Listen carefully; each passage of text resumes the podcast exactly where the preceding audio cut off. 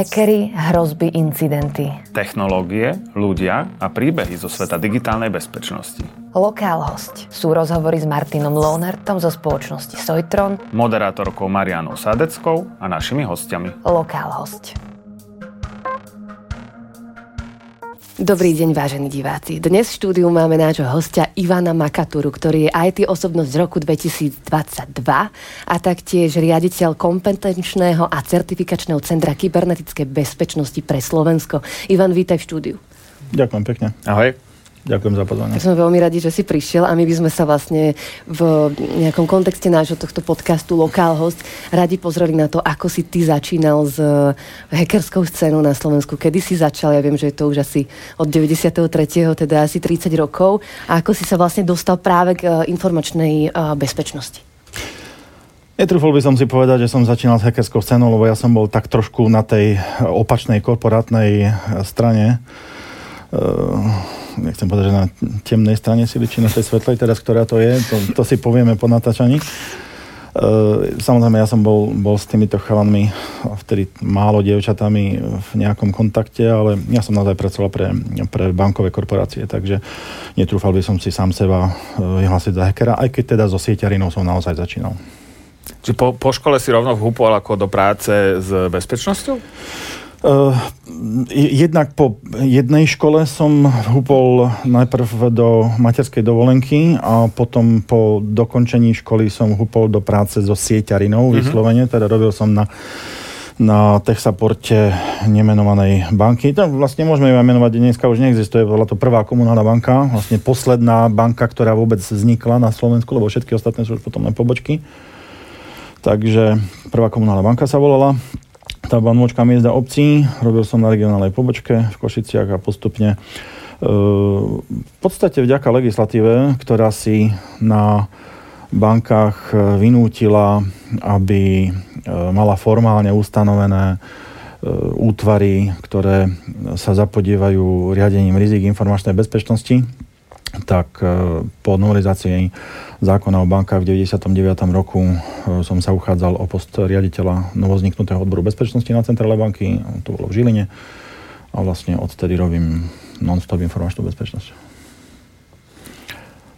Čo sa týka toho, tej, tej hackerskej komunity, no, v kontakte s nimi hovorím samozrejme som odjak živá, ale, ale zároveň platí, že popri, popri tej manažerskej uh, práci som som sa stal aj súdnym znalcom, takže, takže neoficiálne samozrejme komunikujeme a máme sa radi. E, oficiálne som vo väčšine prípadov v, prizývaný ku, ku takým prípadom, ktoré, ktoré riešia počítačový zločin. Takže potom spolupracujem aj s, spolupracujem aj s chalanmi, ktorí, ktorí sú povedzme v tejto komunite akoby môžem si prizvať experta, môžem sa, môžem sa obrátiť e, s otázkou na, na iných ľudí. Vo väčšine prípadov sú to naozaj e, práve, práve títo ľudia z ANCAP komunity vzhľadom na to, že sú natoľko, natoľko zahlbení do problematiky počítačových sietí. Ja by som ešte prešla aj k tej uh, znaleckej, uh, súdnej znaleckej činnosti, čo to vlastne obnáša, alebo ako si má bežný divák predstaviť uh, práve takúto súdno-znaleckú činnosť. Čo vlastne skúmate a čo vlastne predkladáte súdu, uh, aké, aké výsledky? Nielen súdu, tým objednávateľom znaleckého posudku môže byť v podstate akákoľvek právnická osoba, aj fyzická. Ale typicky je to naozaj orgán činný v trestnom konaní, čiže prokurátor, policajt alebo, alebo súd s tým, že e, Znalecká činnosť je, je odborná expertíza vykonávaná, e, vykonáva teda typicky pre ten orgán činný trestnom konaní, kde, kde tí vyšetrovateľia, prokurátori, sudcovia samozrejme nie sú odborníci v jednotlivých, v jednotlivých nejakých odvetviach a odboroch, Takže pokiaľ potrebujú odborný výklad e, nejakej skutočnosti, tak, e, tak si prizvú znalca z príslušného odboru a ten im dá technický výklad, technické vysvetlenie veci, spracuje analýzu, spracuje forenznú analýzu, odovzdá to v nejakej formálnej podobe konkrétneho dokumentu s, s pečiatkou znalca a, a nevyjadruje sa k právnym skutočnostiam, dokonca ani nesmie zo zákona, čiže tým pádom je oddelený povedzme od tej mm. právnej veci. Na druhej strane sa, sa potom obhajcovia a prokuratúra a sudca a policajt e, nemusia zapodievať e, nejakými vlastnými amatérskými analýzami veci, ktorým bezpodmienečne nemusia rozumieť. Mm-hmm. Čo, to, čo to obnáša stať sa súdnym znalcom? Obnáša to mať e, za sebou nejaký e, počet rokov praxe, obnáša to mať e, za sebou podľa typu odvetvia, ale v tomto odvetvi bezpečnosť informačných systémov alebo, alebo hardware, software, e, tak musíš mať ukončený postgraduál v odbore, vlastne celé vzdelanie musíš mať jasne v odbore, aj celú prax musíš mať v odbore, v ktorom sa hodláš zapísať a potom skratka štátna skúška na ministerstve spravodlivosti a potom ťa ministerstvo spravodlivosti zapíše do takého zoznamu. On je dokonca ten zoznam verejný, takže skrátka znalca si nájdeš, alebo znalcov podľa potreby a podľa príslušného odvetvia si nájdeš aj, aj na webe. E, bežný človek sa so znaleckou činnosťou stretáva asi najčastejšie, vieš kedy? Pri kúpe a predaj nehnuteľnosti, mm. ale to je znalectvo z odboru pozemných stavieb, takže mm-hmm. to, toto nerobím ako chcel som povedať, že s súdnym znalcom odbore informačná bezpečnosť alebo kybernetická... Bezpečnosť informačných systémov bez, sa Bezpečnosť yes, uh, sa snáď bežný človek ani nestretne. No viac menej nie, máš pravdu. Jednak nás nie je veľa. V tom odbore je zapísaných približne tak 15 ľudí na Slovensku.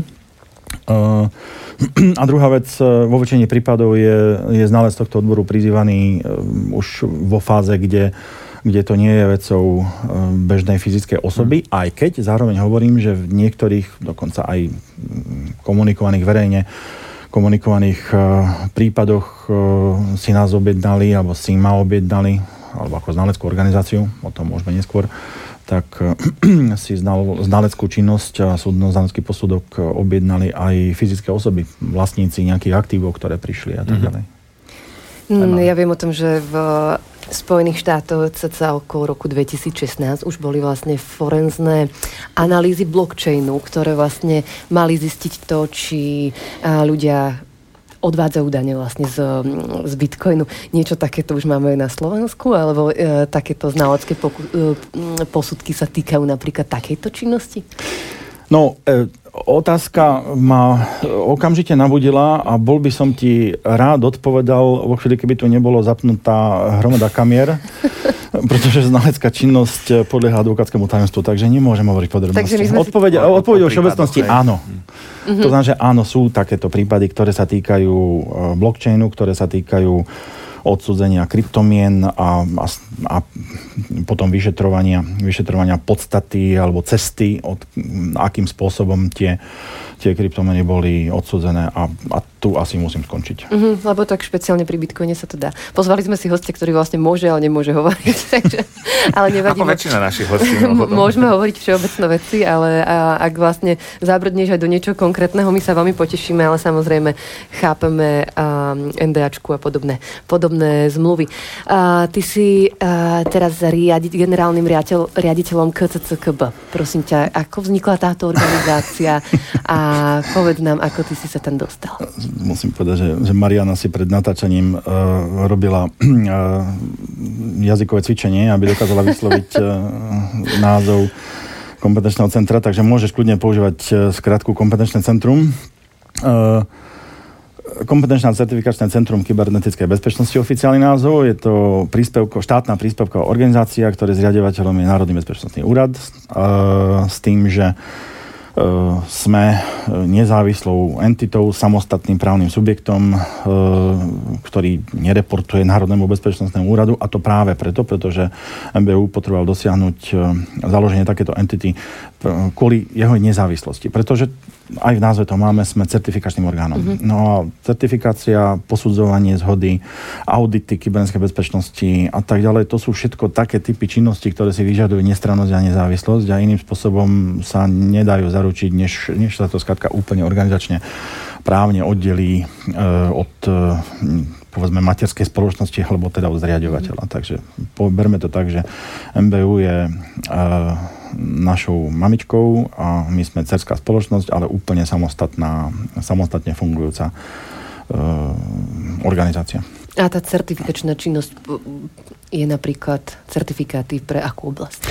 No, v kybernetickej bezpečnosti sa uh, dajú, alebo vo všeobecnosti sa dajú certifikovať tri typy objektov, aj tak sa tomu hovorí, že uh, objekt certifikácie alebo certifikačný objekt. Jednak manažerské systémy, a to ľudia poznajú už roky, rokuce, lebo to sa týka napríklad toho známeho ISO 27001 alebo ISO 20000 pre IT služby alebo ISO 9001, skratka manažerské systémy alebo systémy manažerstva. To je jeden typ, jedna kategória objektov, ktoré sa dajú certifikovať v kontexte kybernetická bezpečnosť. Iný typ objektu e, sú osoby. Na Slovensku konkrétne existujú dve certifikačné schémy. Jedno je pre e, auditorov kybernetickej bezpečnosti a druhá certifikačná schéma je pre manažerov kybernetickej bezpečnosti. Tu nie sme jediným certifikačným orgánom ani v jednom z týchto, e, v jednom z týchto objektov, pretože pre manažerské systémy je 5, 6, 7 stených konkurentov a orgánov posudzovania schody alebo certifikačných orgánov, to je jeden a ten istý výraz. Ale pre, a, a pre e, osoby, teda pre auditorov a manažerov e, sú d, dva orgány posudzovania z, zhody, e, ktoré sú akreditované na tento účel. No a tretí typ objektu, ktorý sa dá potenciálne certifikovať, sú tzv. produkty alebo výrobky, procesy, služby. Problém je však v tom, že to je vychádzajú z európskej legislatívy, konkrétne z nariadenia 881 o agentúre ENISA a certifikácii kybernetickej bezpečnosti. E, je síce pripravený ten rámec certifikačný, avšak podmienkou akejkoľvek, e, akéhokoľvek certifikovania alebo posudzovania zhody nejakého objektu je, že pre ten typ posudzovania existuje certifikačná schéma. Ja som ten výraz už použil. Čiže pre systémy manažerstva existujú certifikačné schémy od ISO, pre osoby existujú certifikačné schémy eh, vo vlastníctve Národného bezpečnostného úradu podľa zákona o kybernetickej bezpečnosti, avšak pre výrobky, procesy a služby, teda pre produkty, zatiaľ e, sú vyvinuté certifikačné schémy, zostane harmonizované, teda európske certifikačné schémy zo strany Európskej agentúry pre kybernetickú bezpečnosť, avšak nie sú ešte platné, nie sú vydané. Tie musí vydať, alebo teda vyhlásiť za, za účinné e, Európska komisia a tá tak ešte neučinila za posledný rok a pol vlastne sa v tejto veci nepohlo nič na škodu veci, pretože mnoho členských štátov e, si žiada certifikáciu produktov a aj mnoho organizácií a subjektov tu na Slovensku by e, rado vidieť už certifikáciu pre niektoré typy objektov. Napríklad e, cloudové služby sú momentálne tak najviac kurze, ktoré by si radi poskytovateľia cloudových služieb nechali certifikovať. A v, v praxi čo nám to vlastne prinesie, alebo čo, komu a čo prinesie, keď budeme vedieť certifikovať produkt alebo službu? To je certifikácia aj vo všeobecnosti e, zaručenie určitej dô, dôveryhodnosti toho certifikovaného objektu. Keď poviem o auditoroch kybernetickej bezpečnosti, tak ak je to certifikovaná osoba, znamená, že niekto, nejaká autorita potvrdzuje, že ten auditor splňa tie požiadavky, ktoré splňať má, že má tie vedomosti a spôsobilosti, ktoré sú nutné na výkon auditu kybernetickej bezpečnosti. Ale povedzme si o manažerskom systéme. Certifikačný auditor pre ISO 27 tisíc je ten, ktorý je dôveryhodnou akreditovanou e, organizáciou, osobou, e, ktorá skrátka posúdi, že či tá firma naozaj splňa podmienky e, chodu vlastných vnútorných procesov v kontexte systému manažerstva informačnej bezpečnosti podľa ISO 27001 a tak ďalej. To isté platí aj pre produkty. to znamená, že ak sa budú pos, po, posudzovať e, napríklad cloudové služby, alebo napríklad IoT zariadenia, alebo napríklad všeobecný hardware, software z hľadiska ich bezpečnosti, tak skrátka niekto akreditovaná certifikačná autorita je, je ten orgán posudzovania zhody, ktorý bude mať možnosť vyhlásiť, že OK, tento objekt, e, táto vec, tento výrobok, tento produkt, táto služba splňa nejaké požiadavky, ktoré sú dané formálnou špecifikáciou a tá je popísaná v certifikačnej schéme. To znamená, že v podstate je to atest, je to potvrdenie toho, že sú plnené nejaké pôvodné požiadavky. Teraz som povedal takmer definíciu z ISO. Uh-huh. To znamená, že to je atest e, plnenia požiadaviek e, stanovených akoby formálnym predpisom.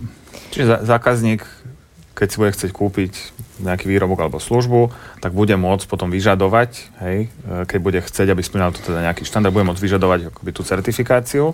Presne tak. A nebude musieť posudzovať, sám posudzovať veľkú mieru detailov. Presne hej. tak, tam, tam to mierí. To je vlastne cieľom certifikácie v bezpečnosti, že e, v konečnom dôsledku nejaký výrobok, nejaká služba označená určitým stupňom dôveryhodnosti podľa príslušného typu certifikátu e, by mala by default už splňať nejaké, nejaké stupné požiadavky a potom ten koncový, koncový používateľ, koncový zákazník nemusí sám hodnotiť, sám posudzovať, že či to zariadenie, ten software, ten výrobok, tá služba je alebo nie je dostatočne bezpečná pre, pre nejaký účel. No, typicky sa to, predpokladám, bude používať napríklad vo verejných obstarávaniach. To znamená, že sa povie, že OK, ale pre kritickú infraštruktúru vyžadujeme, aby, aby zariadenia, ktoré tu budú dodané, splňali uh, certifikát, alebo teda disponovali certifikátom na úrovni dôveryhodnosti vysoká, vybavené. To znamená, že niečo to znamená. Za tým niečo, mm. za tým niečo je. Že ten výrobok, tá služba bola preskúmaná niekým, kto je na to akreditovaný, nejakým auditorom. A KCC KB bude ten orgán, ktorý bude vedieť vydať taký certifikát? E, bude, ale až potom, keď budú certifikačné schémy a na základe existencie certifikačných schém príslušných si potom aj kompetenčné centrum ako ako orgán posudzovania zhody najprv bude musieť požiadať e, o akreditáciu u Slovenskej národnej akreditačnej služby. Takže najprv si musíme požiadať o to, aby nás tá ústredná autorita akreditačná e, vyhlásila za spôsobilých vykonávať tak, takéto typy certifikácií. Čiže nie, nemôže hoci kto sám seba vyhlásiť za certifikačný orgán, to podlieha tej akreditácii. Mm-hmm. Bavíme sa vlastne tak veľmi všeobecne, ale um, vieme sa pozrieť aj na nejaké konkrétne veci z praxe, čo vlastne um, firma musí dodržiavať, napríklad aj pri tom ISO 27000. Môžeme, ale to by sme na to museli mať niekoľko hodín rozhovoru a potom by ste to strihali. Uh, na, naozaj musíme zostať také trošku všeobecnej rovine. Uh-huh. Uh, lebo konkrétne požiadavky pre manažerský systém podľa 27 tisícky alebo konkrétne požiadavky pre pre um, znalosti, povedzme, manažera kybernetickej bezpečnosti alebo konkrétne požiadavky na bezpečnosť nejakého konkrétneho výrobku sú stanovené v certifikačnej schéme. Napríklad tá certifikačná schéma pre cloudové služby, tá harmonizovaná európska certifikačná schéma v tom finálnom drafte, ktorý je už takmer 2 roky bez zmeny, to je 260 strán. To znamená, uh-huh. že skrátka hovoríme si o 260 stranách technických požiadaviek. Ten auditor tými stranami a tým checklistom prechádza. To znamená, že tá uh-huh. certifikácia nie je celkom triviálny normálny proces. Takže sa to je reálne dodržiava, aspoň malo by sa. No pokiaľ sa e, dostaneme k certifikácii výrobkov, teda procesov e, výrobkov, a teda produktov a teda procesov výrobkov a služieb, tak, e, tak samozrejme nejak, nejak oklamať e, tú certifikáciu nebude to dobre možné, respektíve ono to bude trestný čin. Takže skratka mm-hmm. tvrdiť, e, tvrdiť, že disponujem nejakým certifikátom, ktorým nedisponujem, znamená vlastne falšovanie verejnej, verejnej listiny. Mm-hmm, samozrejme. A, takže vlastne máme nejaké nariadenia, ktoré sa týkajú firiem, alebo budú sa týkať firiem na Slovensku. Vlastne tie sú príjmané nejako z uh, inštitúcií, ktoré sú vyššie nad nami v rámci Európskej únie. Uh, ja sa chcem spýtať, ako to vidíš s bezpečnosťou na Slovensku, ako to vidíš s bezpečnosťou ako celkovo Európskej únie a či si vlastne ten, ten celý ten market, celý ten trh vlastne ne, nejakým spôsobom príliš nezatvárame pred uh, zahraničnou konkurenciou a tak ďalej, keď, mm, keď vlastne si kladieme tak vysoké latky na, na, na práve na tú bezpečnosť. To je niekoľko otázok v jednej. Áno. Tak skúsim od tej prvej, že uh-huh. ako to vidím s bezpečnosťou napríklad na Slovensku. Som optimista, pretože zlepšuje sa.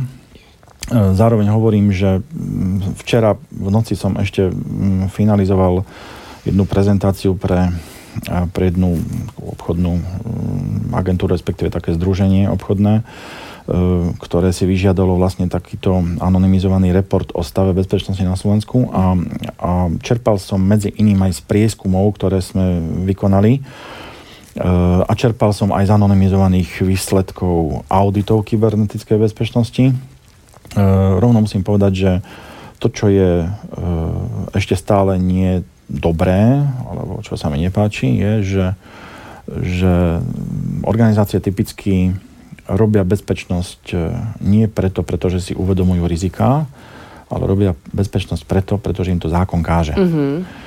Čiže boja sa skôr sankcií e, vyplývajúcich zo zákona, než e, prípadných strát alebo vôbec akýchkoľvek, akýchkoľvek rizík, vrátanie reputačného rizika, ktoré by vyplývalo z možných incidentov alebo z možného narušenia úrovne bezpečnosti, aby som to takto všeobecnejšie povedal. Takže mm. to je na škodu veci. Ale Presne to je tam som smerovala, že či vlastne to množstvo regulácií a certifikátov či nesmeruje k tomu, že, ľud, e, že firmy sa budú bať práve tých um, sankcií, ale vlastne tam ide reálne o tú reputáciu, reputáciu samotnej firmy a to, aby, aby neprišla o údaje, o peniaze a tak no, teraz, teraz si náhodou brnkla do jednej veľmi citlivej struny uh, mojej osobnej, lebo na jednej strane hovorím, že uh, to, že jestvuje dobrá regulácia, že existuje dobrý zákon, ktorý um, skôr sa snaží inšpirovať, ale skôr sa snaží uh, zorganizovať uh, ten priestor, ten trh nejakými požiadavkami, formálne stanovnými požiadavkami je po nejakú hranicu v poriadku.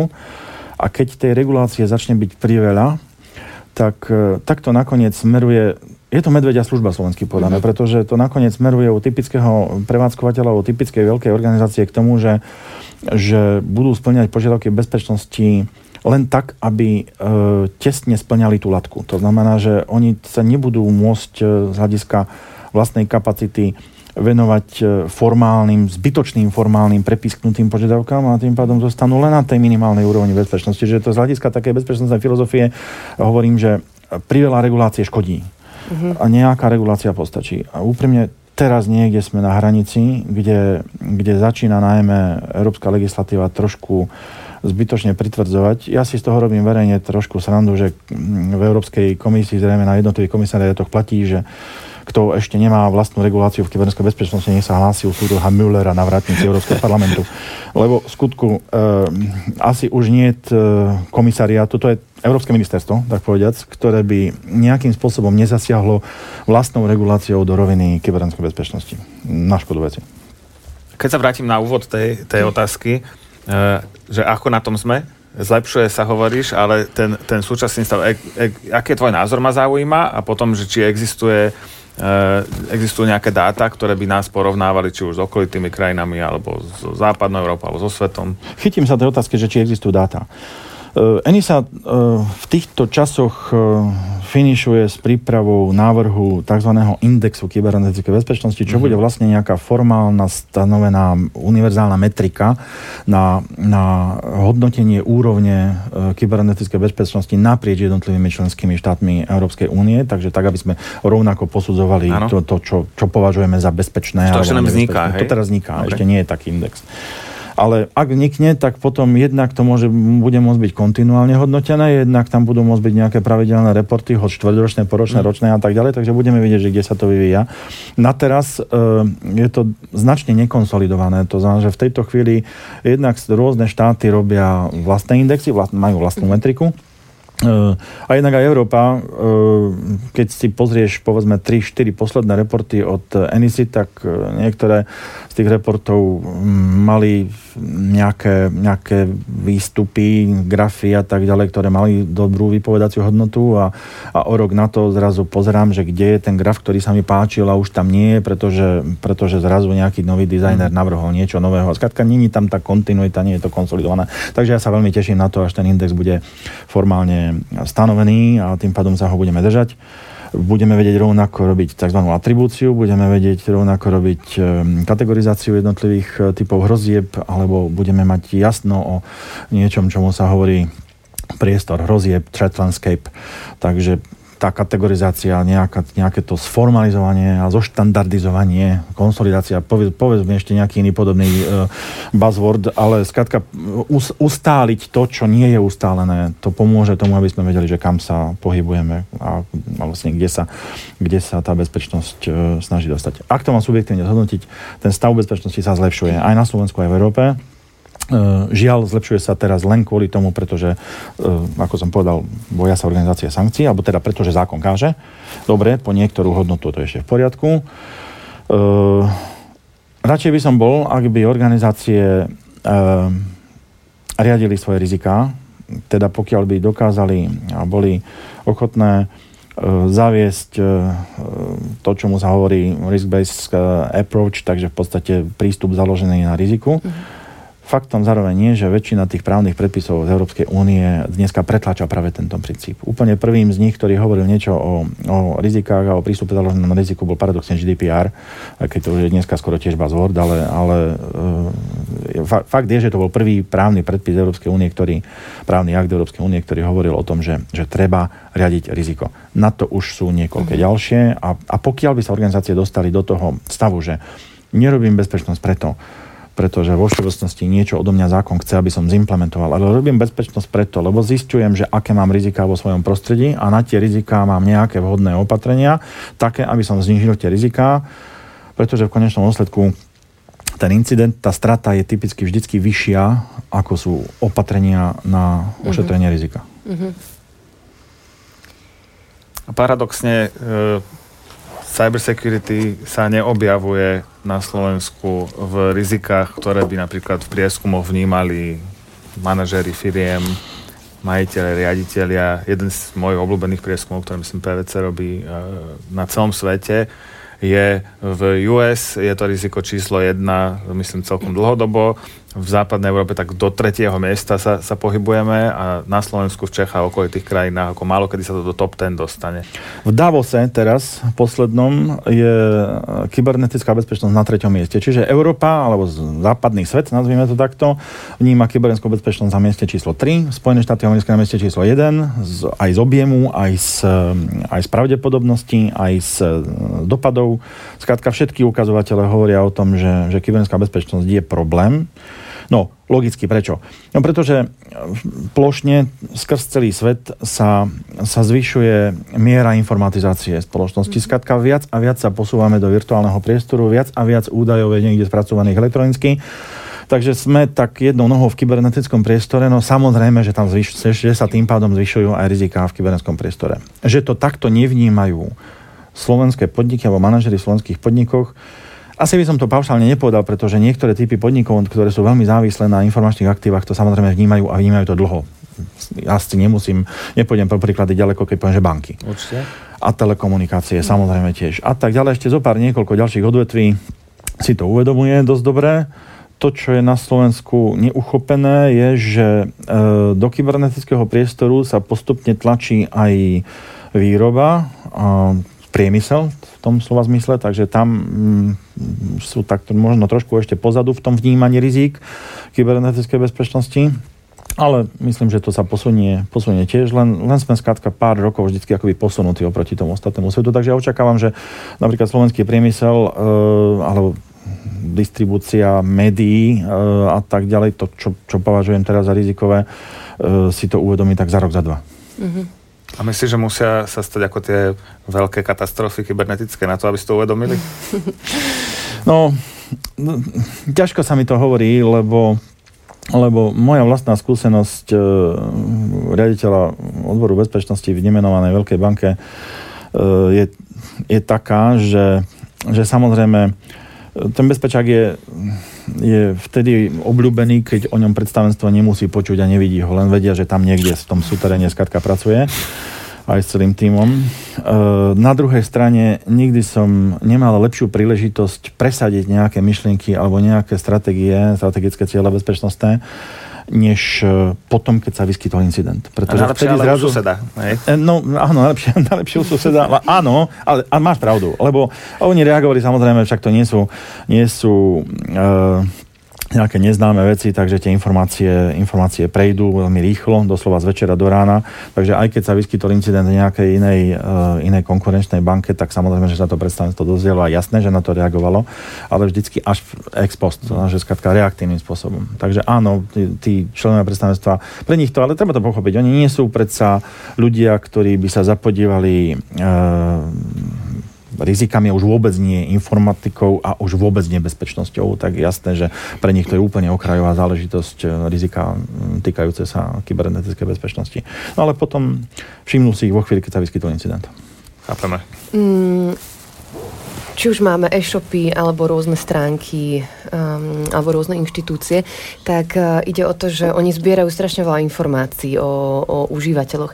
A vlastne aj keď sa už blížilo GDPR, tak um, ja vôbec neviem, že prečo sa tam neriešila taká bežná vec, že nie len, že zbierať tie údaje, ako ich chrániť, riešilo sa toto, ale prečo sa neriešila taká úplne jednoduchá vec, že, pr- že na čo zbierať tie údaje. Že máme strašne veľa e-shopov alebo mm, služieb, ktoré vlastne nepotrebujú tie dáta užívateľov, tým pádom ich nemusia chrániť a nemajú na to náklady. A podobne ako to, ako to robí aj Signál mobilná aplikácia, že nemá prístup k dátam tých ľudí a je tam taký prístup, že šifrovať, šifrovať, šifrovať a my vlastne tie dáta nemáme, takže nemáme, nemáme čo chrániť nejakým spôsobom.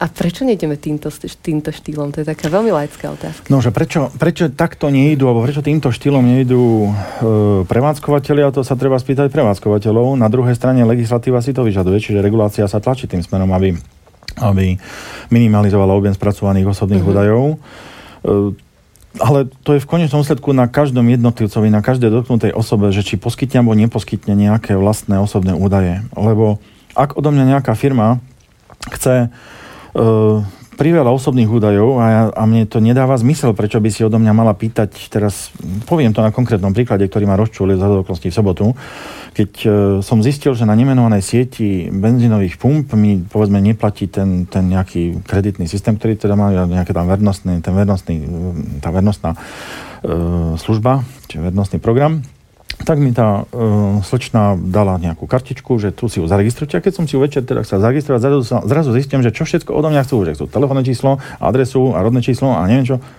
Na to, aby som čerpal na benzínke. Mm-hmm. Že či som muž a či som žena a čo vás je do toho? Od do toho, že teda je jasno, že čo som, ale skratka, prečo sa to pýtajú v súvislosti s čerpaním benzínu? Mm tak som jednoducho roztrihal v tej chvíli a, a už ju nebudem používať. Tak to je o mojom rozhodnutí dotknutej osobe, že či im som ochotný poskytnúť takéto údaje, alebo nie som ochotný. A teda prečo sa oni pýtajú na takéto údaje?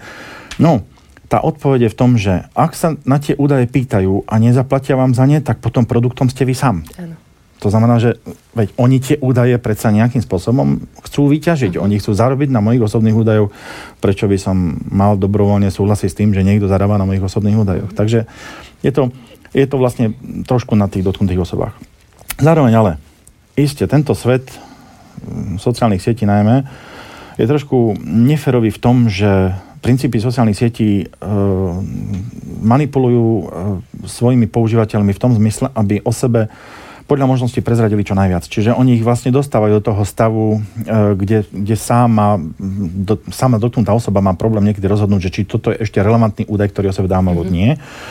A nakoniec sa všetci nejak tak dostávajú do stavu, že, že v podstate dávam o sebe akékoľvek informácie. Kde som, čo som, čo robím, čo som jedol, s kým som, mm. kde sa pohybujem, kam cestujem a na čo to komu je. Výmenou za lacný dopamín. Výmen, vlastne. presne tak.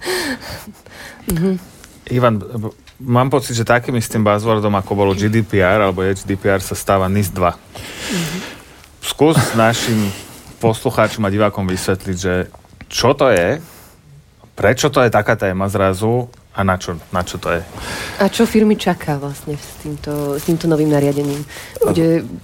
Odpoviem najprv na tvoju otázku poslednú. Čo firmy čaká v súvislosti s, s novelizovanou smernicou NIS, preto NIS 2, uh-huh. Mhm. v Európe sa tak označujú? Nič. Nerad to hovorím. Ria, riadte, sa, riadte sa ďalej zákonom o kybernetickej bezpečnosti. Ak vám niekto ide ponúkať, že vás pripraví na implementáciu NIS 2, tak klame, je to šmejt, jednoducho. To je vec, ktorá sa opäť stáva presne takým istým buzzwordom ako, ako GDPR. No ale Toto nie je to, tak to je strašne veľa teraz, hej? Že všetci Áno, jasné, z každej strany teraz niečo musíš spraviť. Nie, nemusíš nič spraviť. Pre, niečo. Poviem, že prečo nemusíš nič spraviť. V súvislosti s NIS 2 ako takým. Pretože existujú dva typy právnych aktov Európskej únie, nariadenia a smernice. Kým nariadenie je priamo vykonateľným právnym aktom, to znamená, že platí vo všetkých členských štátoch Európskej únie tak, ako bol prijatý v Európskom parlamente a preložený v prekladateľskou skupinou v Európskom parlamente, E, bez toho, aby to bolo nutné vydať e, miestnym zákonom, národným zákonom, tak naopak smernica musí byť transponovaná. NIS je smernica. To znamená, že je to mm, nejaký právny akt, ktorý ale očakáva, že do nejakého času bude prevzatý do, do sústavy národného práva, do sústavy lokálneho práva príslušného členského štátu. To znamená, že teraz máme novelizovanú smernicu NIS. Tá prvá jestvuje od 2016 roku, či tam niekde bola prijatá. E, na základe nej e, Slovenská republika a, a ostatné členské štáty prijali svoj zákon o kybernetickej bezpečnosti alebo nejaký podobný, ktorý riešil obsah smernice NIS, NIS 1, povedzme, hej. To NIS je Network Information Security Directive, teda ten názov je mimochodom výrazne dlhší, len Európa používa také akoby našťastie skratky pre tieto právne akty. Takže je to smernica o zabezpečení vysokej úrovne bezpečnosti sieti a systémov, bla bla bla, niečo v tomto zmysle. A NIS 2 je akoby novelizovaná tá prvá verzia. To ehm. znamená, že Európska únia vydala smernicu, ktorá je už platná. Ona je platná, ale platná v tom zmysle, že síce je platná od 1, nie celkom od 1. januára, lebo tam bolo nejakých x dní, kým sa to vypublikovalo vo Vesníku Európskej únie, ale je platná teraz od januára. A teraz, uh, a teraz je 20, Slovensko, teraz Slovensko a každý členský štát má 21 mesiacov na to, aby ano. transponovali obsah tejto novelizovanej smernice do svojho práva. To znamená, že smernica NIS 2 na Slovensku začne fakticky uh, byť účinná až novelizáciou zákona o kybernetickej bezpečnosti. Takže okay. prosím, sledujme, kedy Národný bezpečnostný úrad vydá odbornej verejnosti prvý návrh uh, úpravy teda novelizácie zákona o kybernetickej bezpečnosti. Do tej doby z NIS 2 nikomu nevyplýva nič iné, než to, čo mu už teraz vyplýva zo zákona o kybernetickej bezpečnosti. Mm-hmm. Takže ak vám niekto ide sľubovať, že ide vás pripraviť na NIS 2, tak skrátka klame, preto, alebo nevie, o čom rozpráva. Pretože to by vás mal pripraviť na zákon o kybernetickej bezpečnosti. A teda plňte podmienky také, ktoré si vyžaduje zákon o kybernetickej bezpečnosti a on si ich vyžaduje od 2018 roku. Mm. A ako e, z, to, z toho, čo dnes, v, ako samozrejme poznáme, zákon o kybernetickej bezpečnosti a keďže už vieme, ako vyzerá nová smernica, ktorá chápem, že bude musieť byť teda osvojená do, do novely zákona o kybernetickej bezpečnosti, ako veľké rozdiely tam sú? Medzi pôvodnou smernicou a dvojkou? Nie, medzi, medzi e, zákonom súčasným o kybernetickej bezpečnosti. A budúcimi požiadavkami na zákon. Áno.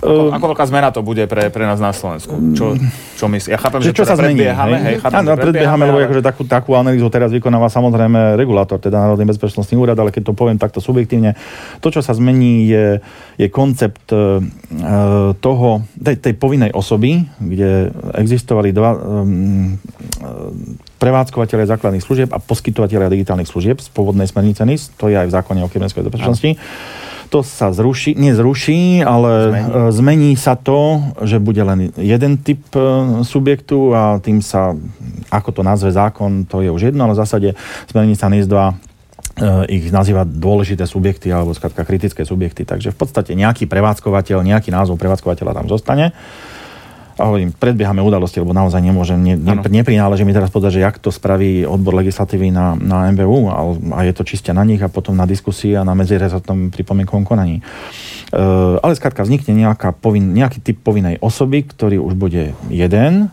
Ten typ povinných osôb a počet tých povinných osôb sa trošku rozširuje, pretože oproti pôvodnej smernici NIS, v NIS 2 sa rozširuje počet odvetví, ktorých sa týka tá, tá, táto mm-hmm. vec.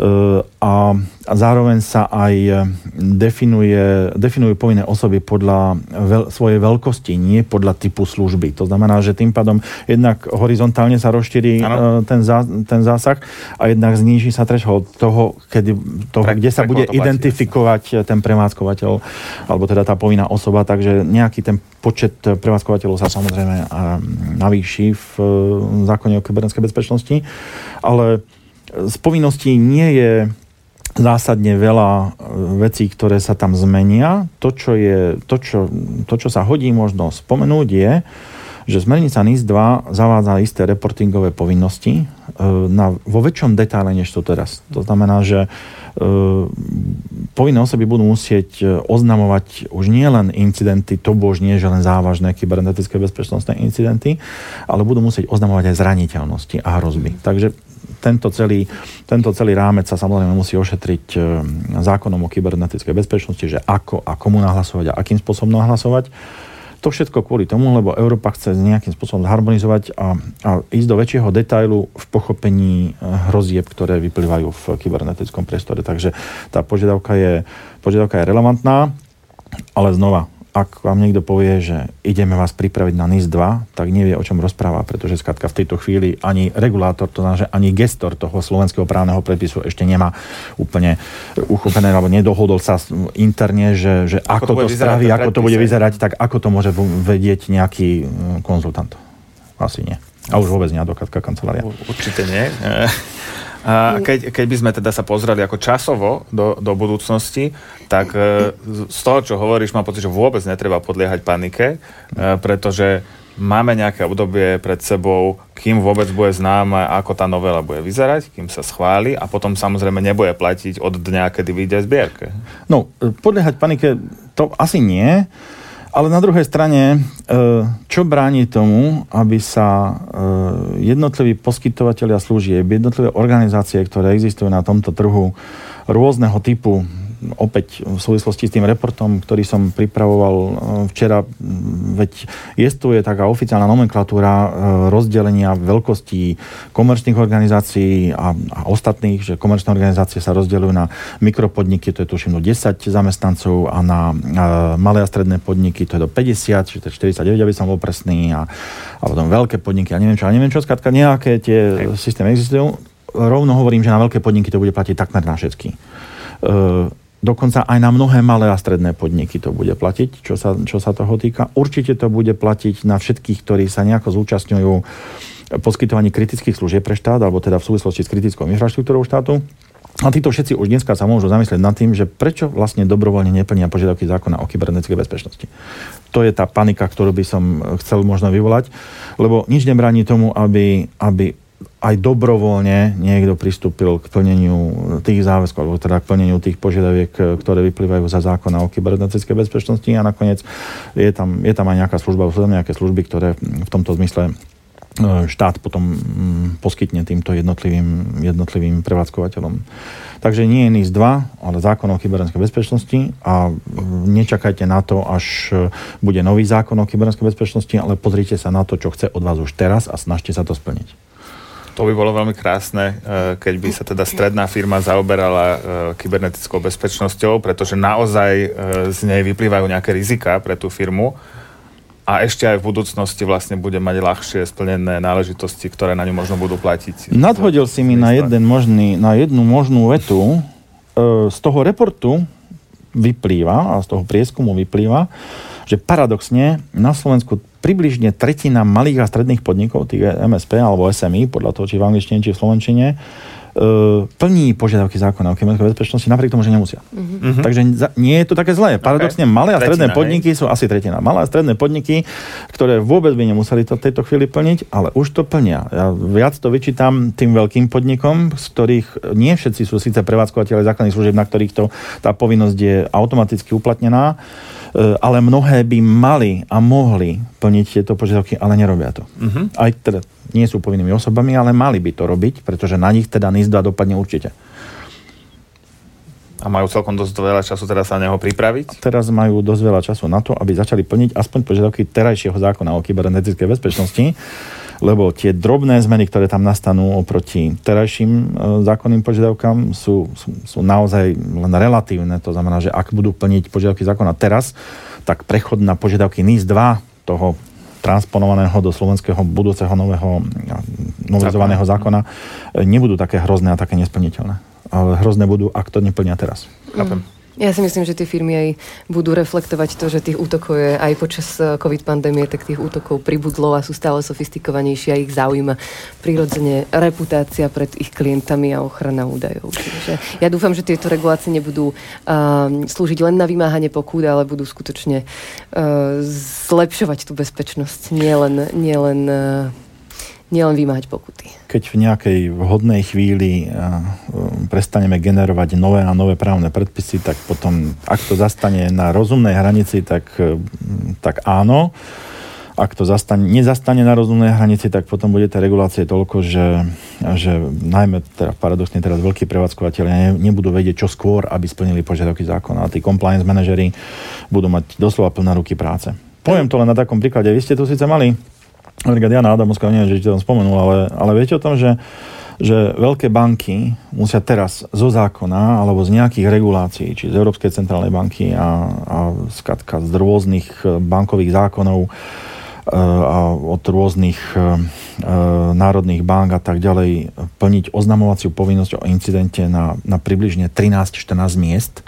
Takže ten uh, riaditeľ odboru bezpečnosti má oveľa väčší hlavobôľ z toho, že um, povedzme večer, keď sa mu vyskytol incident, že za x nejakých hodín alebo do nejakého času nenahlási incident na príslušné miesto, pretože mu z toho hrozí sankcia, než to, aby sa venovala so svojím týmom riešeniu toho incidentu. Takže preto vravím, že priveľa regulácie škodí. To je, e, tam je asi smutné to, okrem toho teda, že viac práce s, to, s tým nahlasovaním ako s tým incidentom, mm-hmm. je, že, a to je ako veľmi užitočné a komu. Že to na 13 dnes nahlási. No, dobrá otázka. E, na to existujú ale, e, ako by som povedal, nie že rôzne odpovede, ale tá miera užitočnosti je pre rôzne tie cieľové organizácie rôzna. Lebo ak eskaluješ incident napríklad na e, povedzme SK CERT, alebo teda v podstate na nejaký, nejaký SOK, alebo na nejakú jednotku, ktorá sa zapodieva riešením bezpečnostných počítačových incidentov, tak to považujem za užitočné. Čiže tá, tá funkčná eskalácia je úplne OK. A popri tom jestvujú eskalácie, ktoré považujem od úplného začiatku za zbytočné a rovno poviem, že tá úplne prvá, ktorá v tomto vznikla, tých smiešných 72 hodín, ktoré vyplýva z GDPR. A to je na čo? Keď MTTI, teda stredná doba identifikácie incidentu, je teraz z posledných čísiel, tuším okolo 280 dní. Čiže ty 3 čtvrte roka nevieš o tom, že máš incident, ale keď sa to dozvieš, tak to máš do 72 nahla- hodín nahlásiť úradu, ktorý sám nemá dostatočnú kapacitu na to, aby ti akokoľvek s tým incidentom pomohol. Mm-hmm. So what?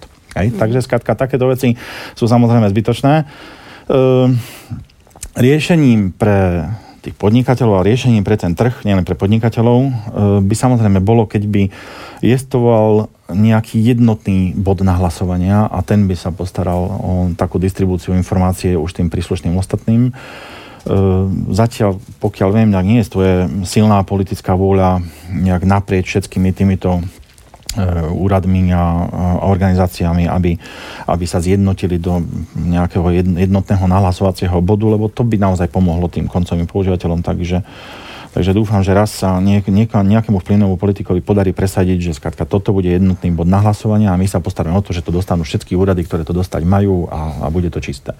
No lebo teraz nesmieš zabudnúť na úrad na ochranu osobných údajov, nesmieš zabudnúť na telekomunikačný úrad, samozrejme e, MBU, pretože, pretože SKCERT. E, ak si náhodou v štátnej správe, tak e, na CSIRTSK to je zase MIRI a ja neviem, Národnú banku Slovenská si náhodou banka a Európsku centrálnu banku ak si náhodou banka a, a, a vymenujem a tak ďalších ich veľa. Pridávame nové nové zákony. Vieš o nejakých, ktorí sa, ktoré sa rušia, alebo sta, sa to stále len kopí a kopí?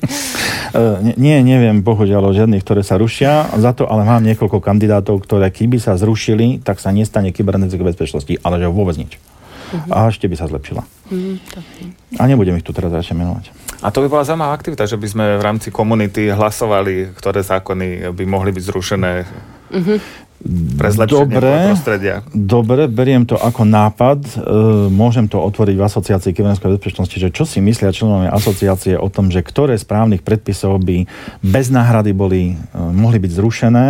A bolo by to prínosom. A bolo by to prínosom pre kybernetickú bezpečnosť. Dobrý nápad, len tak čiste zo zaujímavosti potom Viem, dám, dám vedieť. V, v Sulíkovom kilečku pár rokov dozadu, tak on tam niečo škrtal, ale nie, iba skôr z takých podnikateľských zákonov.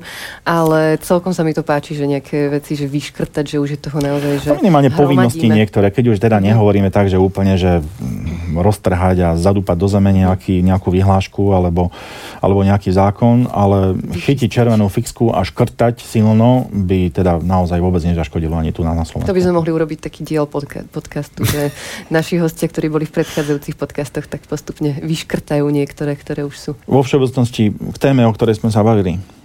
Ehm, stav kybernetickej bezpečnosti na Slovensku nie je zúfalý, ehm, ľahko sa zlepšuje, mohol by sa aj viac, pokiaľ by niektoré subjekty dobrovoľne začali plniť e, požiadavky už terajšieho zákona o kybernetickej bezpečnosti.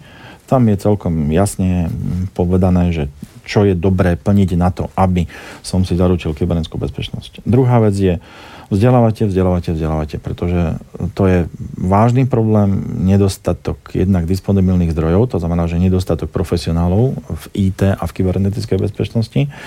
Vec druhá, hovoríme aj o zvyšovaní povedomia. To znamená, že ten bežný zamestnanec, ktorý len, len používa informačné komunikačné technológie na svoju vlastnú prácu, ale neživí sa informatikou, neživí sa bezpečnosťou, ale v dnešnej dobe tej veľkej miery informatizácie všetkých proces, procesov a vlastnej práce e, nutne musí byť schopný používať bezpečnostné mechanizmy a rozumieť niektorým typom hrozieb, e, aby na to vedel nejako bezprostredne reagovať. Takže, takže to zvyšovanie povedomia je treba smerovať aj na aj na, vyhýbam sa výrazu laického používateľa, skratka bežného používateľa, ktorý není informatikom alebo bezpečákom. Mm.